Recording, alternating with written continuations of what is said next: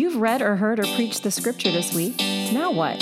Join me, Pastor Carissa, and my colleague, Pastor Allen, as we explore the spaces between the Sundays in our podcast, Soft Idolatry. Welcome to Soft Idolatry. This is season two, episode 12. This will be airing on March 30th, 2020. We're looking at the texts from March 29th, 2020 from the Revised Common Lectionary. Alan, how are you today? I'm good. How are you? I'm doing all right, getting a little stir crazy. Mm-hmm. I'm busy touching my face like I'm not supposed to. Yeah, great. Th- thanks for giving me that order that I can't possibly comply with. Uh, you never notice how much you touch your face until you're in a Zoom call because people aren't supposed to be touching their face, and you can't help but see yourself touching your face in the video. Mm-hmm. This is true, and everyone else. Yeah. For for those of you who don't yet know what Zoom is, I don't know how you've gotten this far into the quarantines without having to Zoom with someone. I, I, if they're listening to us, we can almost guarantee they've been on a Zoom call. And if they're listening to us, we can almost guarantee that they are on quarantine and bored. Yes, especially the bored part. Yeah, yeah. Hey, you know what? Our our listenership may increase during the quarantine. That would be awesome. One would hope. It wouldn't suck. It wouldn't suck. so, what's your what's your sermon title this week?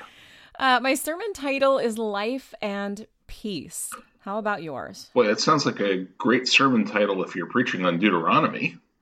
It it does sound like a great sermon title if you're preaching on Deuteronomy. Also, if you're preaching on Romans 8, which I am, that is actually uh, from that passage. Gotcha, gotcha. It sounds a lot like choose life, though, doesn't it? It it might. I might have heard that somewhere before. okay, yeah. yeah. Okay, my uh, I I am borrowing from Simon and Garfunkel, and this week my sermon title is Homeward Bound. Homeward Bound. Is your sermon title a pop song every week or just most weeks? Oh, no, I wouldn't even say most weeks, uh, but certainly very frequently. very frequently indeed. Um, so we usually, when we record a podcast, we generally have like a, a nice uh, organized outline where we have we've decided like what's happening in the world that we're going to talk yeah, about. Yeah, not this our, week. Yeah, we talk about our scripture passages. We have this very specific flow, and the it, world is closed. Yeah, we had plans. We really had plans for these weeks. We had plans for church. We had plans for Wednesday worship services. We had plans for all sorts of fun things that all required having people there. Yeah, things. yes, things just get weird. I am really grateful though. So I know a lot of podcasts use like studio recording time. They um, rent studios and things like that. And we went the whole buy the equipment to do the home uh, remote recording, and I'm I'm very grateful for that right now because recording studios are not open. Right. Um, yeah, the, I'm glad that we invested as little in this as possible, and that investment is paying off. hey, there's a great plug for people to support us on Patreon. Hey guys, we did this on the cheap. support our podcast. Yeah, well, yeah, the, the, then we'll get the support that we need for doing it on the cheap. yeah, if you want to hear our production quality increase, you're going to need to help us be less cheap. nice. Oh my gosh. Yeah. So, how's your church weathering the great COVID 19 quarantines of 2020? So far, so good. Uh, we we went Facebook Live on Sunday, and we probably had more people tuning in at the appointed hour than we would have typically in the sanctuary on a Sunday morning. I've heard that from many colleagues um, you're not the first. No, and and then when you add to that that lots of people watched it later, uh, it, it turns out we reached a lot more people. Uh, I had buddies from the cigar shop who don't go to church who tuned in, friends from back in Western Pennsylvania, even one of my fraternity brothers tuned in. That's uh, we've seen the same kind of thing. It's like extended friends and family, um, many of them who are far away that mm-hmm. can't come to your church on a regular basis. Some are colleagues who are church hopping on Sunday morning because we can right now. Um, some are people from congregations that don't have an online presence. And then others are folks who've been saying for a while, yeah, yeah, I should come check out your church. But mm-hmm. it's really intimidating to walk into a church building for the first time, either the first time total or the first time in that particular church building, because you don't know what to expect. You don't know how people are going to welcome you. Is it going to be they're going to ignore you, or they're going to be too much to handle, or anything in between? Right. And we have an added dynamic at my congregation of having had a lot of turmoil in the past and lots of people leaving to escape the turmoil. So I know that at least one or two folks who fit that category tuned in this past Sunday. And yeah, you you know, you want to talk about the awkwardness of coming back after having been away for so long. That is that is that sort of awkwardness amped up a great deal. So um, yeah, we, we definitely had a couple folks who were former members come back in and wow, what a great introduction. Even though it seemed totally weird, uh, at least at first, it seemed totally weird to me to be staring at my laptop and preaching. But I was surprised and buoyed and uh, not booed, buoyed um, by the number of people who told me that it was in fact an intimate worship experience, which surprised me. I thought it would be, you know, distant and distant and cold, like me. Um, you said it. um, yeah, no, I, I, I, thought it would be um, distant and artificial, but they said that it was surprisingly natural. So uh, we are not messing with the platform. We are going Facebook Live again. That's awesome. I had similar comments. Um, I had a lot of people say it was nice to have something normal in Sunday morning because everything is not normal right now. And it felt, it did feel to me when I was preaching to an empty sanctuary, it felt distant and cold and weird.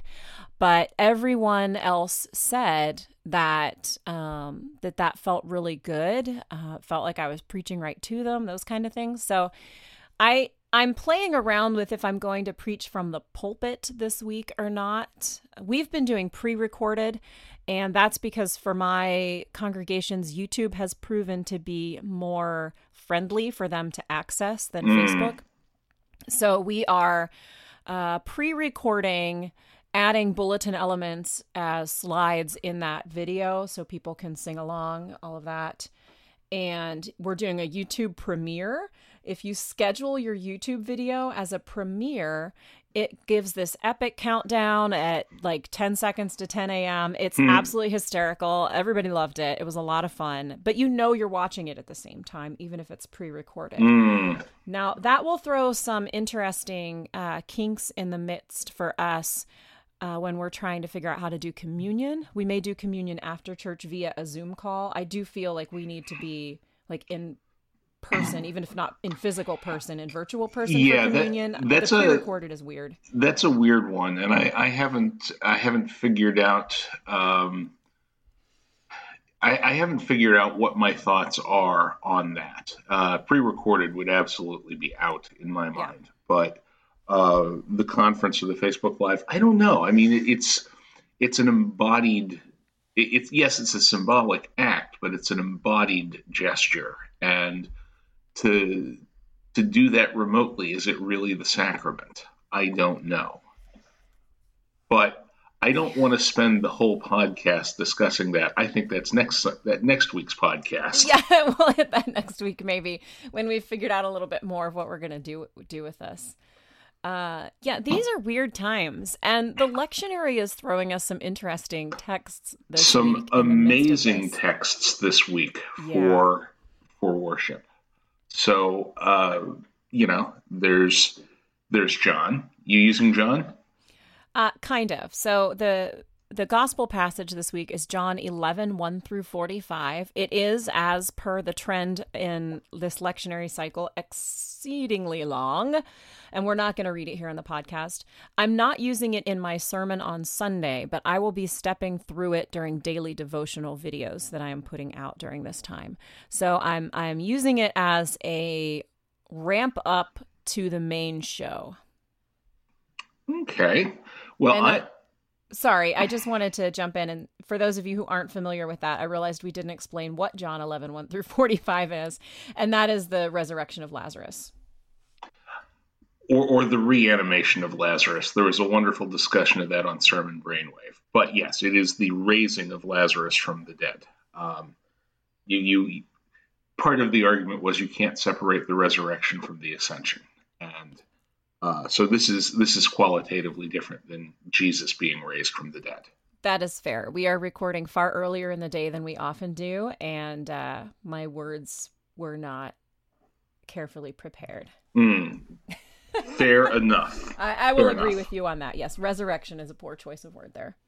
So I am going to be preaching on Ezekiel 37, 1 through 14. I think it speaks wonderfully into our times. The hand of the Lord came upon me, and he brought me out by the Spirit of the Lord, and set me down in the middle of a valley. It was full of bones. He led me all around them. There were very many lying in the valley, and they were very dry. He said to me, Mortal, how can these bones live? I answered, O Lord God, you know. Then he said to me, Prophesy to these bones, and say to them, O dry bones, hear the word of the Lord. Thus says the Lord God to these bones I will cause breath to enter you, and you shall live. I will lay sinews upon you, and will cause flesh to come upon you, and cover you with skin, and put breath in you, and you shall live. And you shall know that I am the Lord. So I prophesied as I had been commanded. And as I prophesied, suddenly there was a noise, a, a rattling, and bones came together, bone to its bone.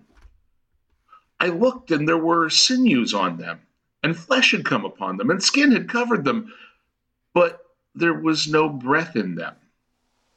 Then he said to me, Prophesy to the breath, prophesy, mortal, and say to the breath, Thus says the Lord God Come from the four winds, O breath, and breathe upon these slain that they may live.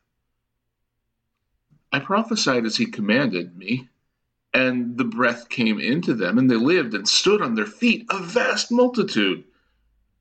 Then he said to me, Mortal, these bones are the whole house of Israel. They say, our bones are dried up, and our hope is lost. We are cut off completely. Therefore prophesy and say to them, Thus says the Lord God, I am going to open your graves and bring you up from your graves, O my people, and I will bring you back to the land of Israel, and you shall know that I am the Lord when you open when I open your graves and bring you up from your graves, O my people. I will put my spirit within you, and you shall live, and I will place you on your own soil. Then you shall know that I, the Lord, have spoken and will act, says the Lord. Them bones, them bones, them dry bones, them bones, them bones, them dry bones. So, how are you fitting this passage in with what we're seeing around us in the world today? So, this is uh, an exilic text, meaning that uh, the prophet Ezekiel spoke this word of peace to the Jerusalem exiles when they were captives in Babylon. And it's a reminder that we will eventually return to our physical home that we are not cut off from God, that God is with us, and that we still have God's Holy Spirit, which is the most important thing. And I'm also going to talk to them about how uh, this represents a huge turning point in the history of the Jewish religion. Prior to that time, all gods of the ancient Near East were thought to reside in local shrines or temples. Uh, they were they were place specific, and before the leaders at Jerusalem were carried off into exile, the Babylonians sacked the temple at Jerusalem. This was King Solomon's temple. And it was believed to be the place where God, the God of Abraham and Jacob, resided. And this was the place where all proper sacrifices were to be made. And it was literally the center of the Jewish religion. And they didn't have that center anymore. And in the process, what they learned was that God wasn't attached to any building, God was with them wherever they were. And this idea of God being detached from a specific place of worship is actually a major innovation in religion. Um, prior to that time, all other gods that would have been encountered by the people called Israel would have been localized deities. They would have had shrines where they were thought to dwell. So this is such a huge deal that they can figure out, oh yes, God still loves us and we can still worship God somewhere else. And that's something that we need to be reminded of. Uh, we need to be reminded of constantly that the the buildings where we worship on most Sunday mornings are not, in fact, the church. We are the church, and we need to innovate in these times too. And if we do that successfully, we will grow and we will build on the truth that is already there, which is the presence of the Holy Spirit. That'll preach. Yes, it will, as long as the technology stays stable. Right, right. well, it'll preach whether it gets out or not. That's the question. Uh, so I am using the Ezekiel text kind of as my setup and then driving things home with the passage from Romans. So a lot of those those points that you mentioned I'll be drawing in as well. And then looking at this very interesting passage from Romans 8, 6 through 11. To set the mind on the flesh is death, but to set the mind on the spirit is life and peace. For this reason, the mind that is set on the flesh is hostile to God. It does not submit to God's law. Indeed, it cannot and those who are in the flesh cannot please God. But you are not in the flesh, you are in the Spirit, since the Spirit of God dwells in you. Anyone who does not have the Spirit of Christ does not belong to him. But if Christ is in you, though the body is dead because of sin, the Spirit is life because of righteousness. If the Spirit of him who raised Jesus from the dead dwells in you, he who raised Christ from the dead will give life to your mortal bodies also through his Spirit that dwells in you.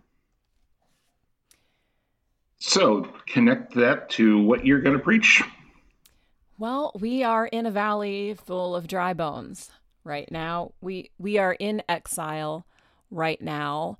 And we need to remember that uh, we first of all social distancing very important. At no point am i going to tell you that that the flesh does not matter in that regard. But rather that um, when our focus when our main drive is the anxiety and the worry of the world and the flesh uh, so if all we do is focus on covid-19 in our time right now we cannot focus on God. We cannot do God's mandates of loving God fully and loving our neighbor as our self. We have to focus on the life and the peace that we are given through the Spirit. So, again, looking at uh, the Spirit uh, as as our main focus.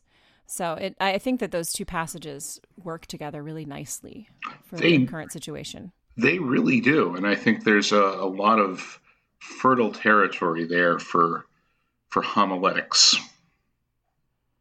Yeah, yeah, there absolutely is. And there's a lot of comfort in it, right? Our job as preachers right now is not to be great theologians, but to be messengers of comfort.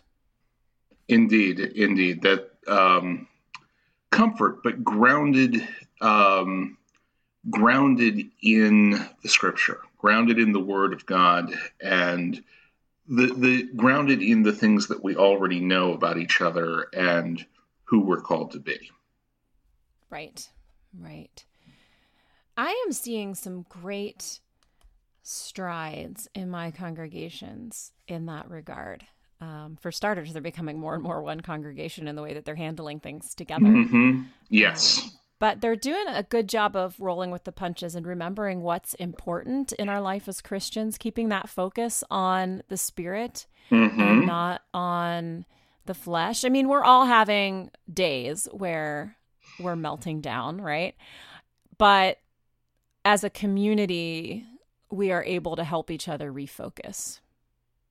That is wonderful. And I think, um, not I think, I know that leaders in my congregation have already put together a plan for uh, phone calls, um, and they are reaching out to members far and near. Well, actually, members who are near, but um, far and near across the congregation, people they know well and people they don't know well. Uh, and they're just reaching out to maintain contact.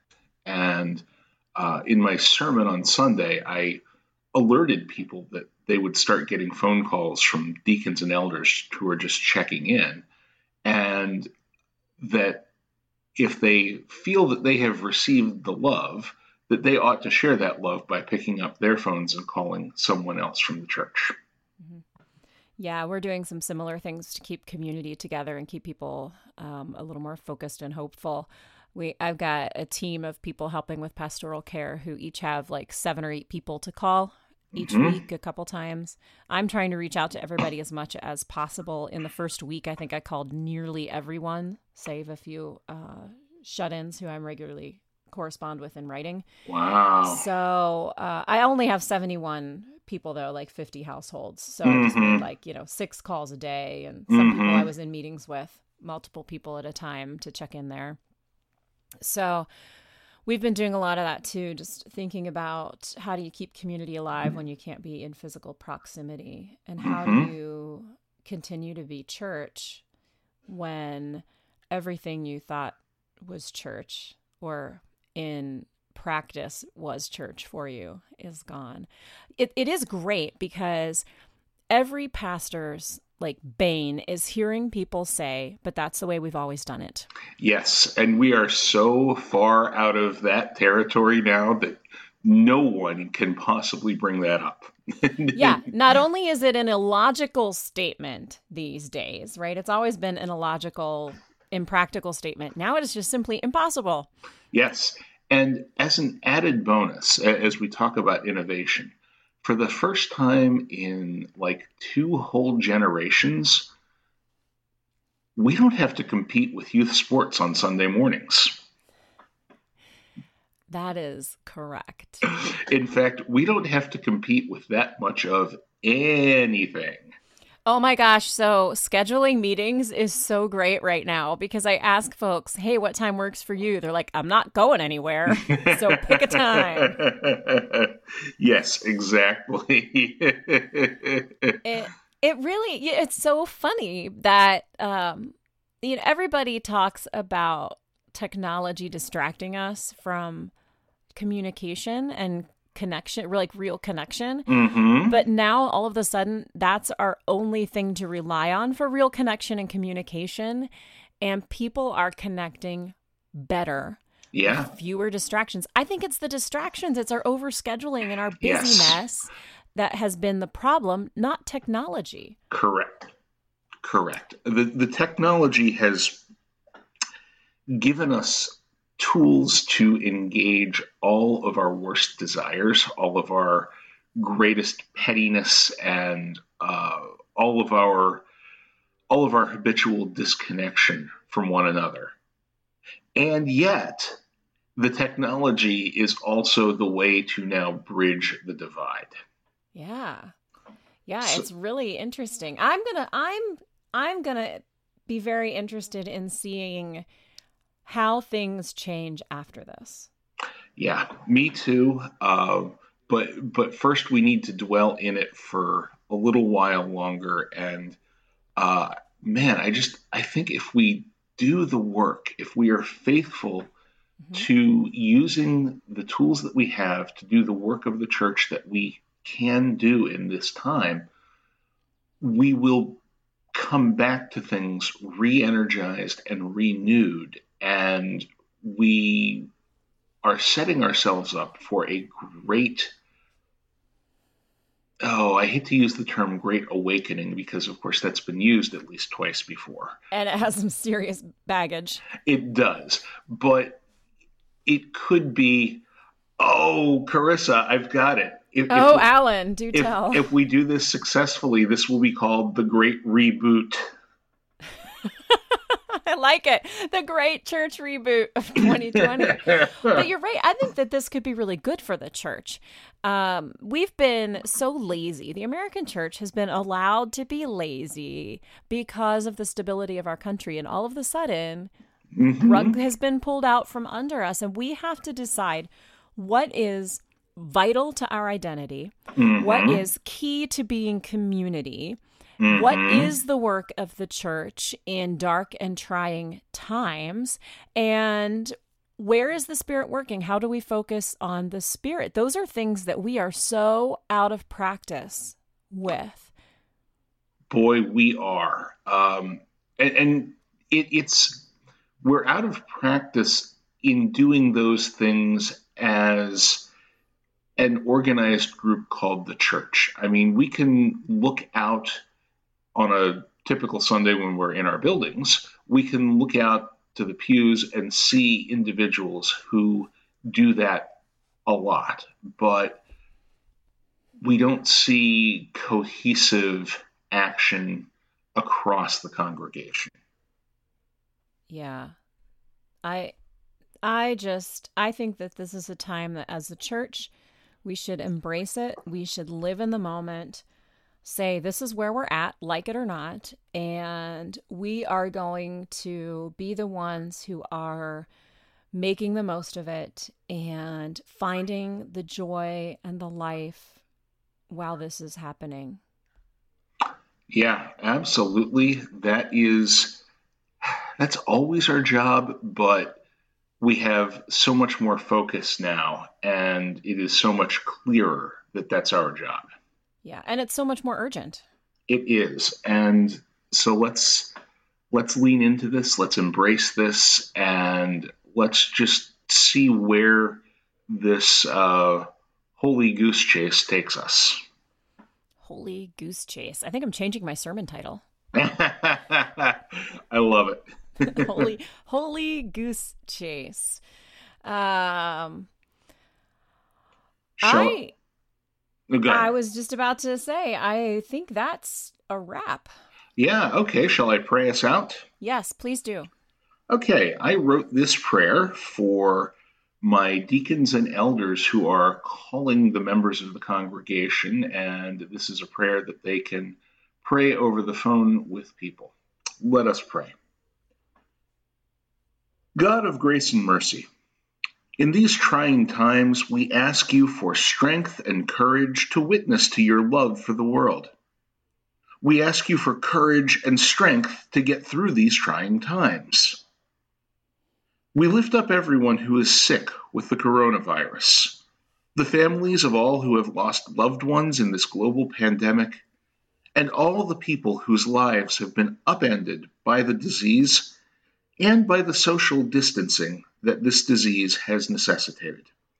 We ask all this in the name of Jesus Christ, our Lord. Amen. Amen.